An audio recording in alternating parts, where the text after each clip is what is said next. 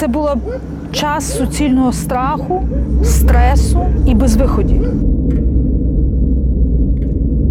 Я теж вважаю, що кучма винен. Мені не вистачає даних слідства. Однозначно Россия это сделала.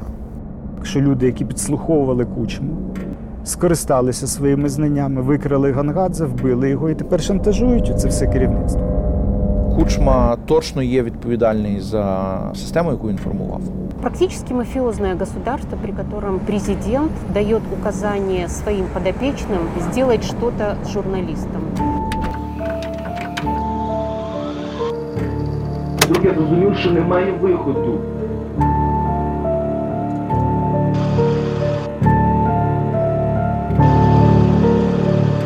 Вибачаюся, не знаю, як вас. Георгій Гунгадзе мене.